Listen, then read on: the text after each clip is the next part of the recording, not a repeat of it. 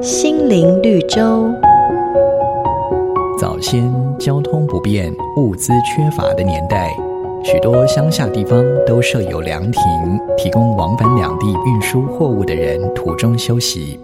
那么，有些村民还会煮上一大壶的茶水，放在凉亭里，让路过的人可以饮用解渴。然而，茶壶里除了茶水之外，有的时候还会加入少量的稻米谷皮。那么，这样做的原因是为了提防赶路的人们喝水太猛呛到而添加的。如此一来，喝水的人必须得先将谷皮吹散之后再饮用。那么，这几秒钟的时间就能够让人静下心来，慢慢的喝水。奉茶的哲学运用到我们待人处事上，其实呢也是一样的。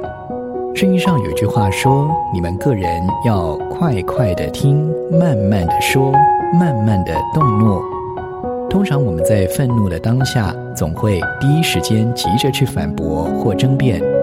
然而，不妨学学老祖先们的智慧，才不会轻易折损了人与人之间友好的情谊。每个打动人心的故事，都是驱使我们改变、让我们成长的力量。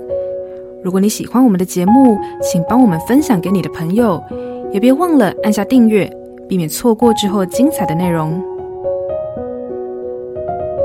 瑞圆银楼与您共享丰富心灵的泉源之旅。